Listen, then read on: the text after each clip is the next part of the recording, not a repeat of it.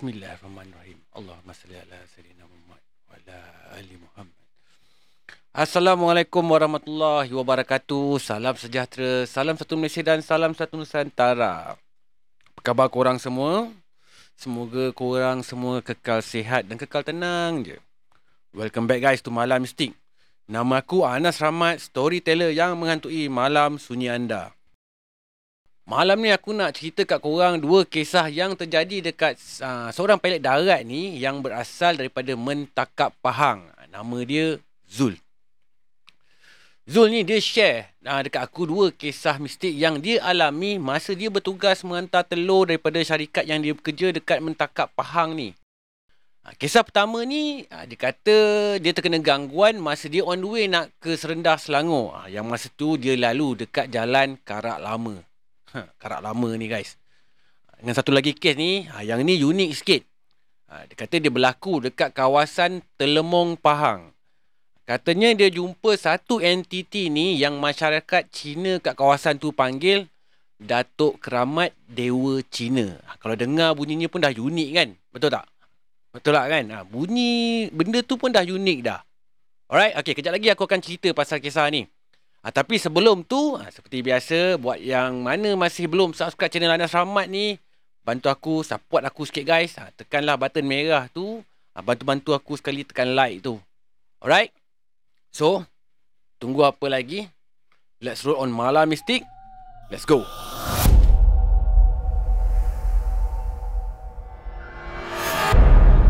Zul ni, dia bekerja sebagai seorang driver lori penghantar telur dekat sebuah syarikat supply telur ni yang terletak dekat Mentakab Pahang. Lori yang dia bawa tu, lori bonded 3 tan tu. Zul ni, dia buat penghantaran telur tu bukan hanya dekat kawasan Semenanjung Malaysia je. Kadang-kadang tu, dia hantar telur sampailah dekat Thailand. Dia kena delivery telur-telur ayam tu. Kisah ni berlaku masa bulan Julai tahun 2020. Lebih kurang 2 tahun yang lepas je kejadian ni berlaku. Baru je lagi. Nak dijadikan cerita, hari tu Zul ni, dia dapat job kena hantar telur daripada kilang dia yang terletak kat Mentakab tu. Nak kena hantar kat satu cawangan speedmart yang terletak dekat area Serendah Selangor. So dah menjadi pun rutin dia pun, biasanya sebelum dia nak bergerak tu, memang tugas dia lah untuk susun-susun telur tu. Lepas tu loading terus ke dalam lori dia tu. Tak lama lepas beberapa jam kerja-kerja loading telur tu ke dalam lori dia, lebih kurang dalam pukul 1 pagi gitulah lebih kurang. Siaplah kerja-kerja meloading tu. So lebih kurang pukul 1.30 pagi macam tu, dia pun mulakanlah perjalanan dia daripada Mentakab tu menuju ke Serendah Selangor. Zul ni, dia bukanlah pergi hantar telur tu seorang-seorang. Tapi dia ada partner dia, iaitu kelendan dia. Seorang lelaki ni berbangsa India, nama dia Ravi. Hari tu, si Zul ni memilih untuk gunakan Jalan Lama Karak tu untuk menuju ke Serendah ni. Antara sebabnya, dia nak save duit tol kata dia. Padahal, bos dia ni dah bagi dia duit pun untuk top up kat tas enggo dia tu. Tapi sengaja si Zul ni, dia tak nak lalu highway. So duit top up tasenggo tu dia boleh buat belanja ke arah lain kata dia. Zul, tak ada penyakit, pergi cik penyakit kan. Masa perjalanan daripada Mentakab ke R&R Genting Sempar tu, okey je. Lancar je perjalanannya. Tak ada pun apa-apa masalah ataupun apa-apa perkara pelik pun yang berlaku pada Zul ni.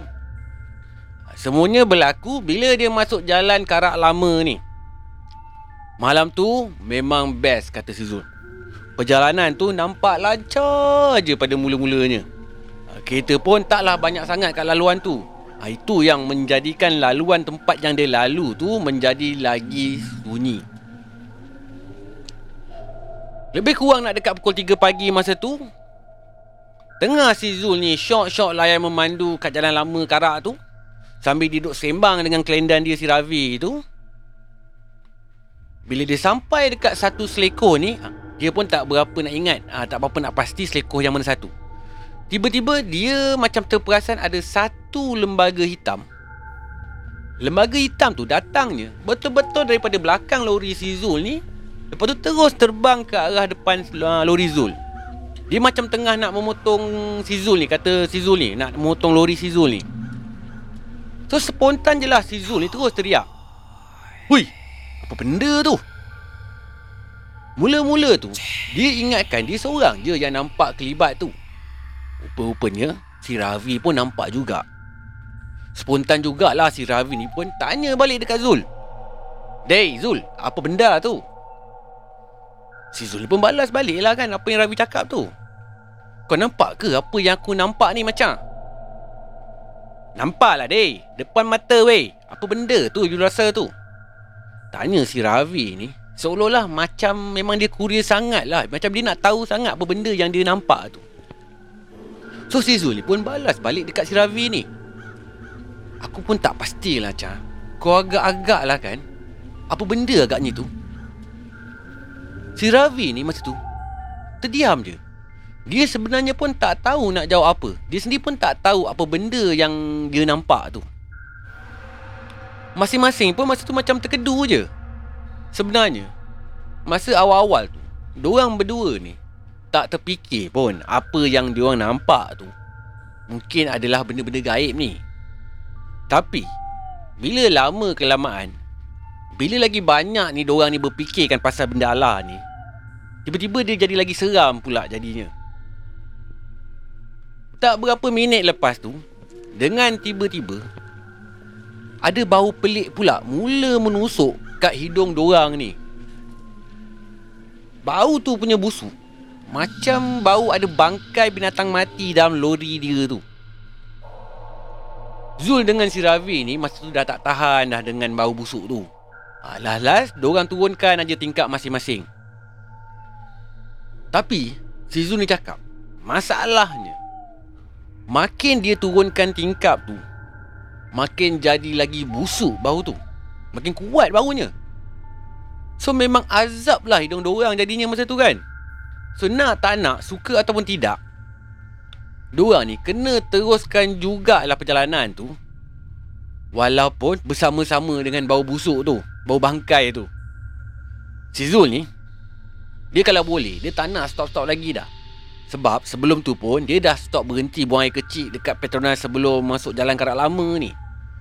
Kalau ikutkan jadual dia ni, dia kena sampai kat Serendah tu sebelum pukul 7 pagi katanya. Sebab dia dah janji dah dengan supervisor Spimat tu, supaya nak sampai kat situ sebelum pukul 7 pagi.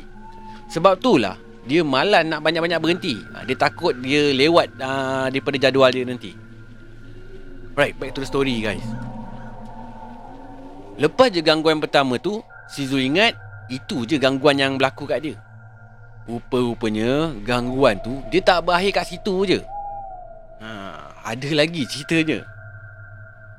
Tengah-tengah fokus si Zul ni memandu masa tu, sambil menikmati bau busuk bangkai yang berlegar dekat hidung dia tu, dengan tiba-tiba si Zul dengan si Ravi ni terkejut bila dengan tiba-tiba je diorang berdua ni terdengar ada satu bunyi ketukan betul-betul datangnya daripada atas lori bahagian belakang diorang ni dekat bondet tu.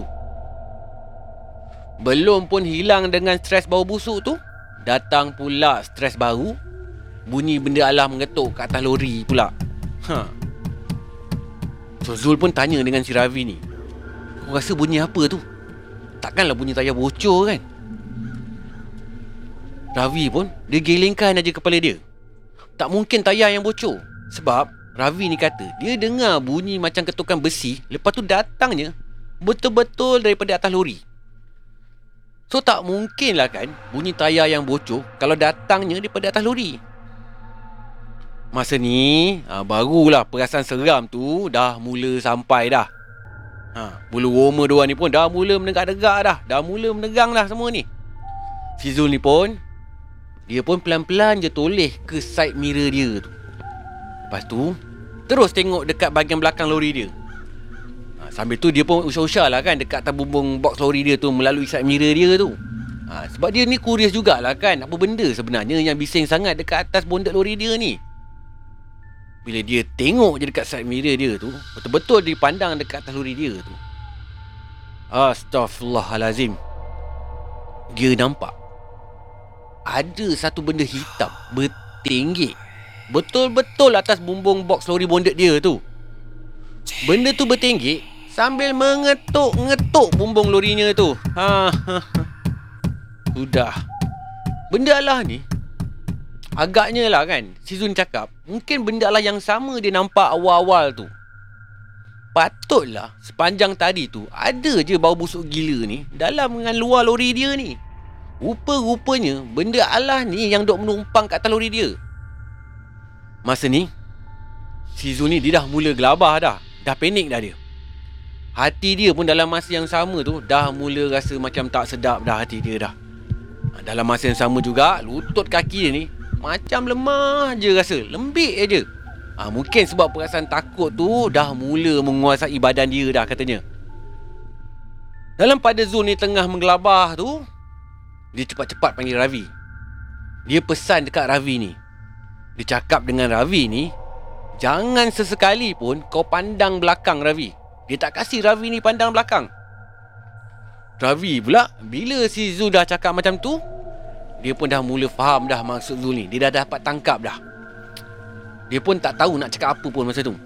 Dalam masa yang sama, si Ravi ni pun, dia pun dah kecut perut juga dah. Dah kecut dah perut dia dah. So, dia diam aje lah. Dia membatu je masa tu. Ketukan dengan bau busuk tu terus je berlanjutan sepanjang perjalanan dorang tu. Si Zul ni pula, dalam hati dia tak henti-henti baca ayat kursi. Yang Ravi pula, tak tahulah dia baca apa. Senyap je. Agaknya, dia pun baca ayat suci dia juga. Tapi mungkin dalam versi dia lah agaknya kan. Tak lama lepas tu, tiba-tiba bunyi ketukan tu stop pula. Tapi, bau busuk tu, yang bau busuk dalam lori tu, still ada lagi. Tak hilang pun bau busuk tu. Mula-mula tu, bila bunyi tu hilang, si Zul dengan si Ravi ni fikir gangguan tu dah reda sikit dah. So dia pun cukur jugalah kan pada awalnya, walaupun bau busuk tu masih ada. Si Zul ni pun dalam masa yang sama dia jengah jugalah dekat side mirror dia tu. Dia nak pastikan ada lagi ke tak ada benda Allah tu. Confirm, dia nampak benda tu dah memang tak ada dah dekat atas bondet lori dia. Cuma bau tu je yang tak hilang-hilang lagi. Baru je diorang fikir masalah diorang ni nak hampir settle. Rupa-rupanya, bukankan makin settle, makin teruk pula jadinya.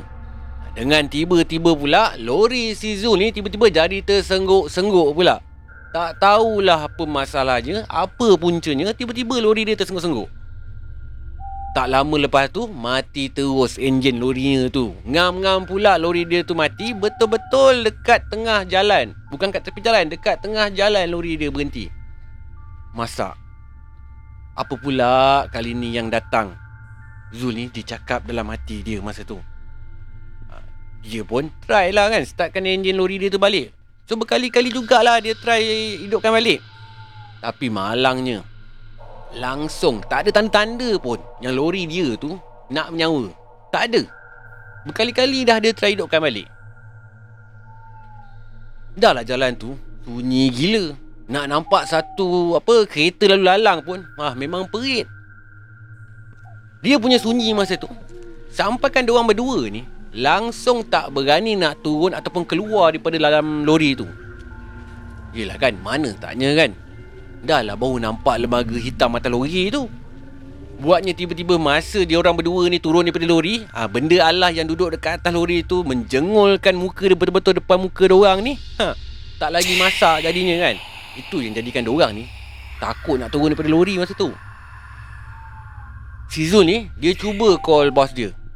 Kononnya dia nak bagi tahulah dekat bos dia tu yang lori dia orang ni rosak dekat tepi jalan. Dia nak minta bos dia ni rojakan dekat supervisor Speedmart tu. Mungkin delay sikit lah pengantaran telur kali tu. Tapi malangnya telefon si Zul ni tak ada line pula dekat area situ. Bukankan telefon si Zul je, telefon Ravi pun sama. Phone dia pun tak ada line juga. Masa ni diorang berdua ni betul-betul dah kusut sangat dah kepala otak diorang ni. Benak terus otak dia jadi.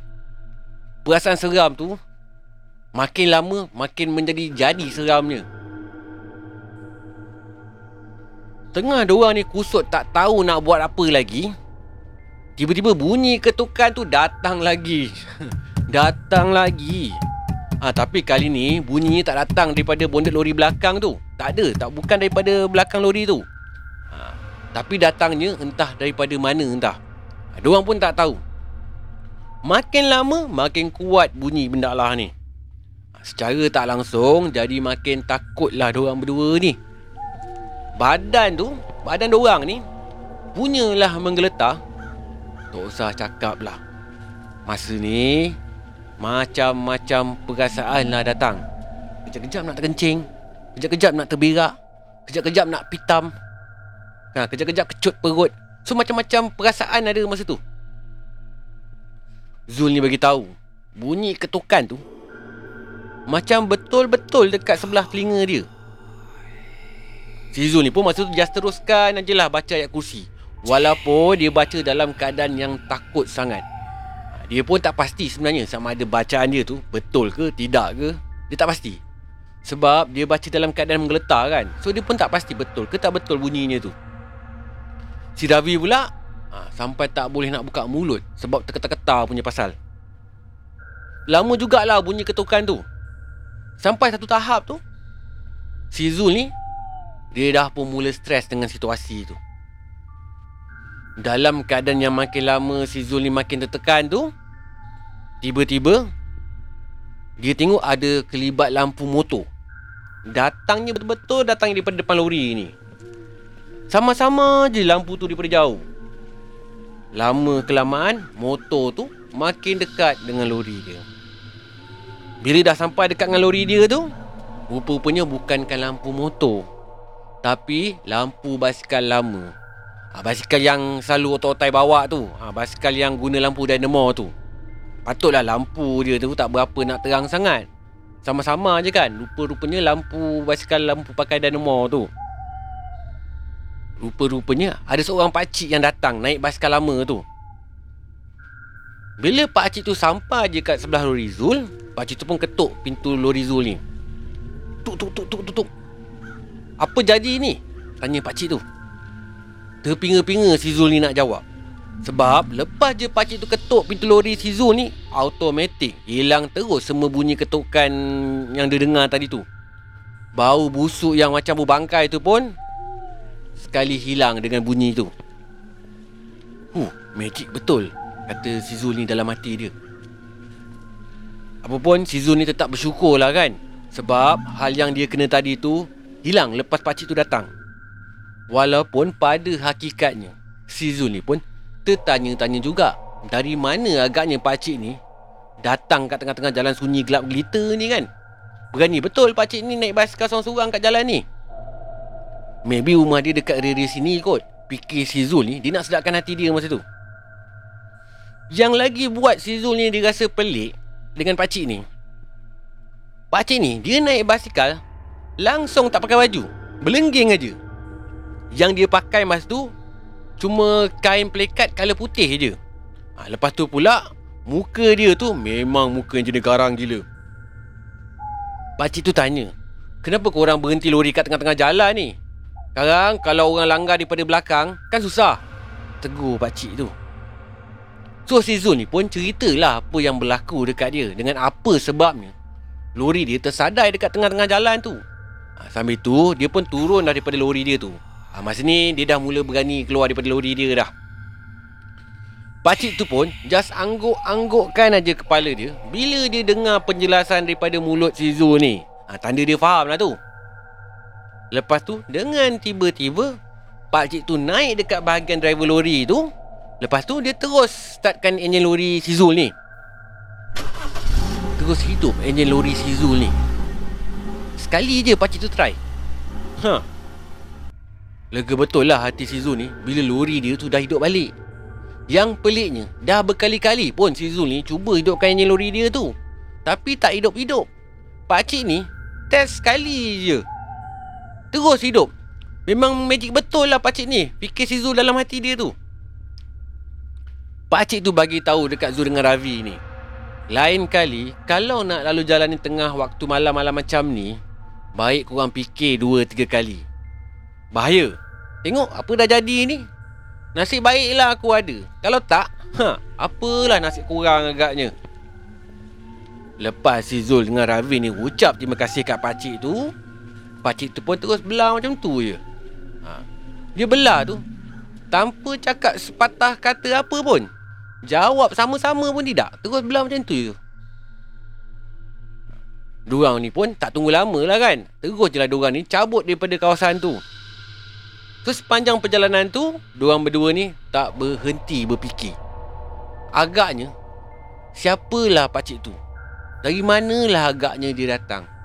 Naik basikal seorang-seorang pula tu. Akhirnya, diorang berdua ni pun sampailah dekat Speedmart Serendah tu, tempat yang diorang nak turunkan barang tu. Dalam pukul 9 pagi macam tu, diorang pun settle dah turun-turunkan barang daripada lori diorang tu. Lepas tu, diorang ni pun terus gerak balik ke Mentakab. Alhamdulillah, perjalanan waktu balik tu lancar je. Sampai-sampai je kat rumah masing-masing ni, Zul dengan Ravi ni demam. Terpaksa dia ambil MC. Demam terkejut agaknya. Lepas je diorang ni naik cuti, si Ravi ni pergi jumpa si Zul ni. Si Ravi ni dia bagi tahu yang dia ni mimpikan pakcik yang bantu diorang malam tu. Dalam mimpi tu, Ravi ni cakap dia nampak pakcik tu pergi ke satu kuil India dekat kawasan tu. Lepas tu hilang macam tu je. Si Ravi ni bagi tahu juga memang ada satu kuil kat Jalan Lama Karak tu. Cuma si Zul ni je yang tak berapa perasan. Sebab gelap sangat kan keadaan jalan malam tu. Manalah dia nampak apa-apa kan. Allahualam. Cerita Jalan Karak Lama. Aku ni selalu je dengar kisah-kisah seram dekat Jalan Karak Lama ni. Cuma aku pun tak pernah lalu kat kawasan ni kan. So aku tak dapatlah nak bayangkan betul-betul keadaannya macam mana. Korang kalau yang ada pengalaman tu, cuba komen dekat bawah ni sikit. Alright, kita sambung terus dengan cerita nombor 2 ni guys. Let's go.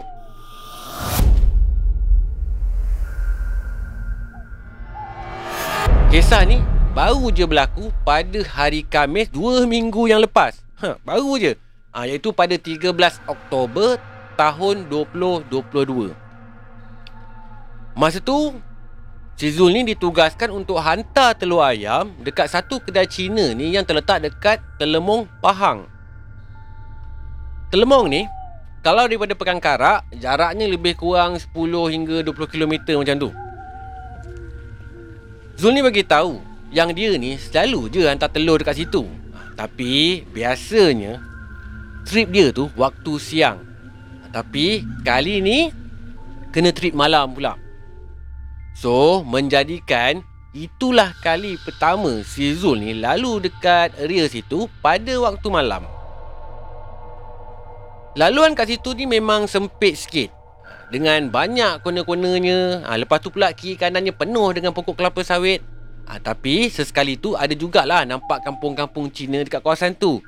Kiranya ada jugalah kan kawasan perumahan dekat kawasan tu. Tapi kalau nak cakap pasal lampu jalan dekat jalan ni, memang boleh dikira dengan jari. Kalau ada pun, cuma dekat area-area perumahan dengan kampung-kampung ajalah. So sepanjang laluan tu memang gelap gelita je lah. Cuma harapkan lampu lori je kata si Zul ni. Kadang-kadang tu ada jugalah dia nampak sungai kat tepi jalan. So memang kena hati-hati lah kalau dia nak memandu kat kawasan ni. Lebih-lebih lagi kalau waktu malam. Nak dijadikan cerita, kebetulan hari tu si Zul ni kena memandu seorang-seorang. Kelendan yang biasa ikut dia ni cuti pula kebetulan hari tu. So nak tak nak, suka ataupun tidak, kenalah si Zul ni jalan seorang hari tu. Tapi bagi si Zul ni, dia okey je. Bukannya dia tak biasa pun hantar telur kat tempat tu. Cuma bezanya kali ni dia kena drive malam berbanding dengan kebiasaannya dia drive siang. Tapi bukan isu besar pun bagi si Zul ni. Dia okey je. Hari tu dia bertolak daripada Mentakab tepat pukul 9 malam dan sampai dekat Karak lebih kurang pukul 10 malam macam tu. Sampai-sampai je dekat Pekan Karak, Zul pun singgah pergi isi minyak dulu dekat BHP Karak tu. Lepas tu dia pun rehat kejap sambil minum-minum dekat kedai Hamza Bistro. Dekat dia situ juga. Kedai mamak. Tak lama lepas tu dia pun sambung perjalanan dia ke Telemong. Akhirnya si Zul ni pun sampailah dekat kedai toket Cina tu tanpa ada sebarang masalah pun ataupun kejadian yang menyeramkan pun. Tak ada. Line clear je masa pergi tu. Sampai-sampai je kat tempat tu, cepat-cepatlah si Zul ni terus turunkan barang daripada lori dia tu. Tapi hari tu nasib baik jugalah kan, Toki ni dengan anak-anak dia ni tolong sekali loading telur keluar daripada lori Zul ni. Mungkin dia tahu hari tu si Zul ni kerja seorang-seorang agaknya. Tu yang dia tolong keluarkan sekali agaknya kan. Dia fikir si Zul lah masa tu. Lepas settle je kerja tu, dia tengok jam dah pukul 12.30 malam dah. Biasanya bila dia nak memandu balik ni, kelendan dia yang akan ganti drive. Tapi memandangkan hari tu dia ni drive seorang-seorang, nak tak nak terpaksa jugalah si Zul ni yang kena teruskan drive. Walaupun sebenarnya dia dah letih sangat dah masa tu. Tapi sebelum dia nak start balik tu, si Zul ni dia rasa macam serba salah pula. Dia rasa serba salah sama ada dia nak teruskan balik ataupun dia nak stay kejap. Lepas tak berapa lama si Zul ni berfikir punya fikir, si Zul ni dia terperasan ada satu tokong Cina, tokong Cina yang besar, betul-betul berada dekat depan kedai Cina yang dia hantar telur tu. Ngam-ngam pula tepi tu ada tempat kosong, mungkin tempat parking kereta kot. So si Zul ni pun dia ambil keputusan dia nak parking lori dia dekat situ. Lepas tu dia nak rehat sekejap sambil layan handphone dia. Dalam sedar tak sedar, rupanya si Zul ni dia tertidur dekat situ dengan enjin lori dia tu yang masih hidup lagi. Tak lama dia tertidur tu, tiba-tiba ada orang ketuk pintu lori dia. So dia pun terkejut lah kan. Teruslah dia terjaga daripada tidur dia tu. Rupa-rupanya ada seorang pakcik tua berbaju putih, berjanggut putih panjang. Panjang janggut dia tu. Lepas tu misai dia pun colour putih juga. Rupa-rupanya pakcik tu nak minta si Zul ni tolong hantar dia balik ke rumah dia. Tadi dia daripada Karak, on the way nak balik ke rumah, motor dia rosak pula. Sambil tu dia tunjukkan motor C50 warna hitam dia tu yang tersadai betul-betul kat tepi jalan tu, yang tak berapa jauh pun daripada tempat si Zul ni parking lori dia ni. Pakcik ni bagi tahu yang rumahnya tu dekat area-area kawasan situ je, tak jauh pun. So si Zul ni tanpa fikir panjang pun terus dia kata boleh je nak hantar pakcik ni balik ke rumah dia. Sebelum tu dia ni pun tolonglah parkingkan motor pakcik tu yang rosak tu, diparkingkan dekat kawasan parking situ. Niat si Zul ni memang ikhlas. Dia betul-betul nak tolong pakcik tu. Lagipun hari dah lewat malam sangat dah. Kesian juga si Zul ni tengok pakcik tu seorang-seorang dekat atas jalan raya. Dah lah kawasan tu sunyi, gelap pula tu. Lepas settle dia parkingkan motor pakcik tu dekat tapak parking kat area situ juga, dia pun mulakanlah perjalanan dia tu untuk hantar pakcik tu balik ke rumah dia. Laluannya betul-betul menuju ke arah Pekan Mancis, kata si Zul ni. Masa perjalanan nak hantar pakcik tu balik, si Zul ni pun tanyalah dekat pakcik tu, pakcik buat apa je kat tengah-tengah malam ni pakcik? Tak takut ke lalu jalan ni seorang-seorang? Pakcik tu pun jawab, oh sebenarnya pakcik ni pergi rumah kawan pakcik. Pakcik tolong dia. Dia tak berapa sihat, tak lalu makan, tak lalu minum. Dah seminggu pun dia jadi macam tu. So pakcik ni pun tolonglah rawatkan dia. Tengoklah apa yang patut kan dekat badan kawan pakcik ni. Mendengarkan apa yang pakcik tu cakap, Zul ni pun fikirlah dalam hati dia, mungkin pakcik ni pakar rawatan tradisional agaknya. No wonder lah dia berani guna jalan ni waktu malam-malam seorang-seorang.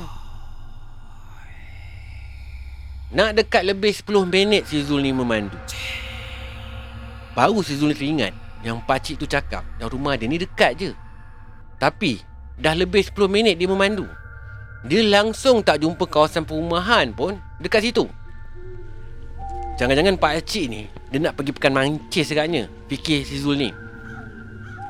Tak apalah kan, memang niat dia nak tolong hantar Pak Acik ni balik kan. So jangan fikir bukan-bukan, tolong tu kena ikhlas.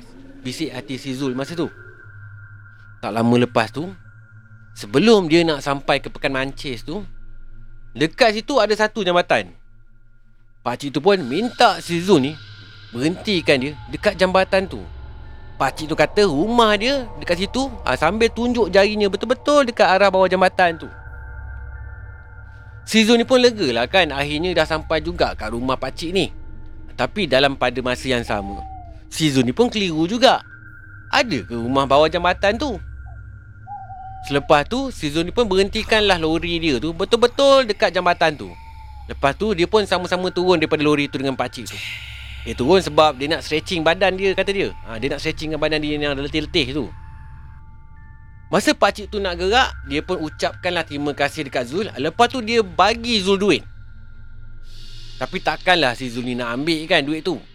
Dia bantu pakcik tu ikhlas je, bukan kerana duit pun. Dia pun bukannya teksi ataupun grab pun. So memandangkan si Zul ni, dia tak nak terima duit yang pakcik tu bagi, pakcik tu pun minta lah si Zul ni belikan dia kopi O dekat satu warung Cina ni yang kebetulan letaknya betul-betul kat seberang jalan tu. Si Zul ni pun tak banyak cakap pun, tak banyak cerita pun, dia terus pergi ke kedai tu. Dia nak pergi belikan pakcik tu punya kopi O.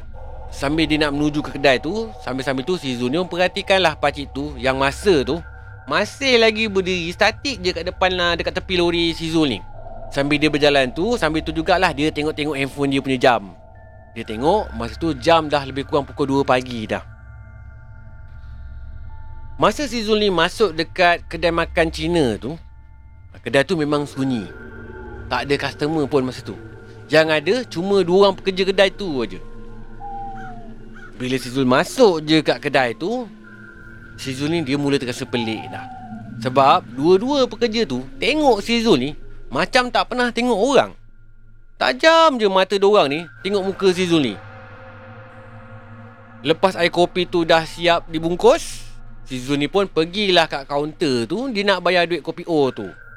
Tapi tokeh tu, dia tak nak pun ambil duit si Zul ni. Dia cakap, Tak mau, saya kasih lu free aja. You angkatlah ini air kopi. Bagus betul toke kedai ni, siap belanja air lagi, fikir si Zul ni. Walaupun pada hakikatnya dia terasa pelik jugalah kan, kenapa baik sangat toke kedai ni.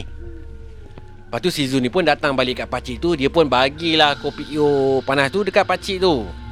Lepas je pakcik tu ucap terima kasih pada Zul, dia pun terus turun tangga kat tepi jambatan tu untuk menuju ke rumah dia yang katanya terletak betul-betul dekat bawah jambatan tu. Tapi si Zul ni betul-betul masa tu rasa tak sedap hati. Dia nak juga tengok rumah pakcik tu. Sebab kalau daripada atas tu, dia cuma nampak ada gelanggang bola jaring je dekat sana. Tak nampak pula ada sebiji rumah langsung pun kat situ. Tak ada pun. So dia pun cepat-cepatlah pergi jenguk kat bawah jambatan tu. Bila si Zul tengok je dekat bawah jambatan tu, terkejut gila si Zul ni. Bila dia nampak tak ada rumah langsung pun kat bawah jambatan tu. Yang ada cuma satu tokong Cina je kat bawah jambatan tu. Lepas tu dia sendiri nampak pakcik tu masuk dekat tokong tu sambil pandang dia yang masa tu dekat atas jambatan. Lepas tu pakcik tu senyum je pada si Zul ni. Lepas dia senyum je kat Zul, dengan tiba-tiba pakcik tu hilang macam tu je. Dia hilang tu macam umpama asap di bawah angin tau. Bentuknya tu macam pss, macam tu. Masa ni si Zul ni memang dah panik sangat dah. Apalah malang nasib aku ni, fikir si Zul ni dalam hati dia. Serentak dengan tu jugalah, dengan tiba-tiba hidung dia ni terbau bau dupa Cina. Dupa Cina ni dia stick yang orang Cina biasa bakar buat semayang dorang tu, yang colour merah tu. So tak tunggu lama, si Zul ni pun cepat-cepat lah lari kat kedai makanan Cina tadi tu, yang letaknya betul-betul kat seberang jalan tu. Lepas tu dia terus pergi ke sinki kedai tu. Dia nak tumpang cuci muka. Serentak dengan tu jugalah, tokeh kedai tu, apek tu, dia pun tanya dekat Zul, "Kenapa dek? Ala jumpai tolang kah?" Si Zul ni pun pandang kat muka apek tu. Lepas tu dia fikir, macam mana apek ni tahu? Apek ni tahu ke yang pakcik yang dia nampak tu hantu? So si Zul ni pun terus tanyalah dekat apek tu kan, "Siapa tu uncle? Dia tu hantu atau apa? Kenapa dia pergi tu tokong? Lepas tu terus hilang je. Peliklah uncle." Apek ni bagi tahu dekat Zul. Dia tak nampak pun pakcik tu, tapi dia tahu sebab Zul beli kopi O. Uncle ni bagi tahu dekat Zul, pakcik yang Zul jumpa tu, diorang panggil Datuk Keramat Dewa Cina. Tak semua orang boleh jumpa dia. Siapa yang bertuah je boleh jumpa dia. Apek tu sendiri pun seumur hidup dia, dia tak pernah pun dapat peluang jumpa dengan pakcik tu. Cuma dengar cerita daripada datuk dia je pasal cerita ni. Uncle tu bagi tahu lagi kat Zul, benda ni tak kacau orang, tak ganggu orang pun.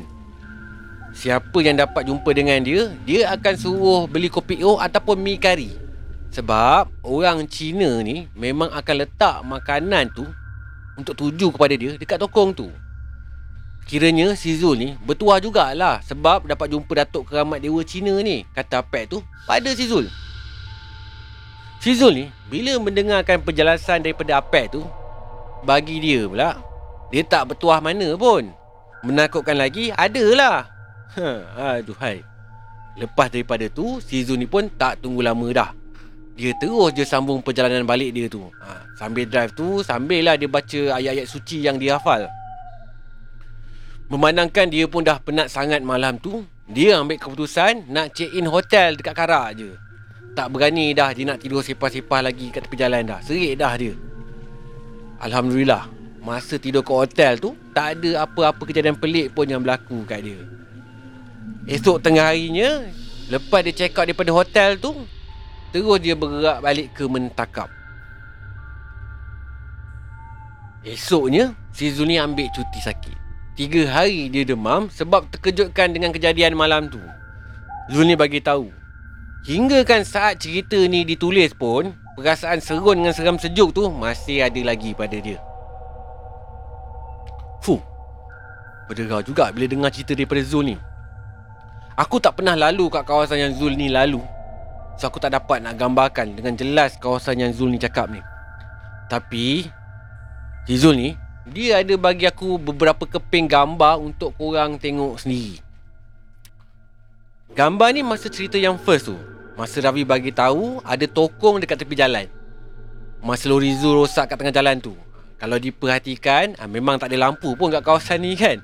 No wonder lah si Zul ni tak perasan pun ada tokong kat tepi tu, sebab gelap sangat. Gambar ni pula masa cerita yang kedua pula. Cerita yang tadi tu, masa si Zul cakap ada tokong Cina depan kedai yang tempat dia hantar telur tu. Tempat kat mana pakcik tu minta Zul ni tumpangkan dia, lepas tu minta dia hantar balik ke rumah dia. Gambar ini pula gambar kawasan parking dia. Parking tempat tokong tu, tempat Zul tertidur dalam lori dia. So korang bayangkanlah tempat-tempat ni macam mana keadaannya kalau waktu malam. Confirm sunyi, betul tak? Kan? Seram lah. Bercakap pasal pilot darat ni, abang driver lori lah maksud aku ni, diorang ni semua memang cekal. Aku respect dengan korang punya keberanian ni. Lagi pula dalam usaha korang ni nak dapatkan rezeki halal, bukan mudah nak jadi driver lori ni. Betul, aku faham. Kena tabah. Bukan kena berdepan dengan hantu-hantu ni je, kena sekali berdepan dengan bahaya atas jalan sekali ni. Yelah kan, benda atas jalan ni kan, kita bukan boleh menduga pun kalau kecelakaan nak berlaku kan. Betul tak?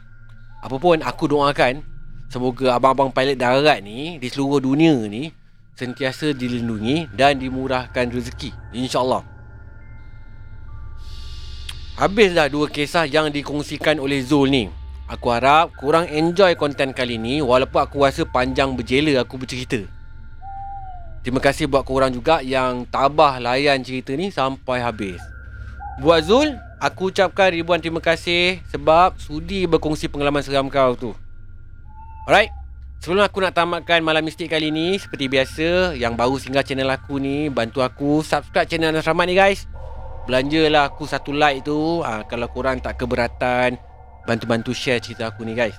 Alright, sehingga kita berjumpa lagi di Malam Mistik yang akan datang. Korang seperti biasa aku ingatkan, jaga diri baik-baik, jangan berurusan dengan setan. Assalamualaikum warahmatullahi wabarakatuh. Salam sejahtera, salam satu Malaysia dan salam satu Nusantara. Goodbye. Malam Mistik.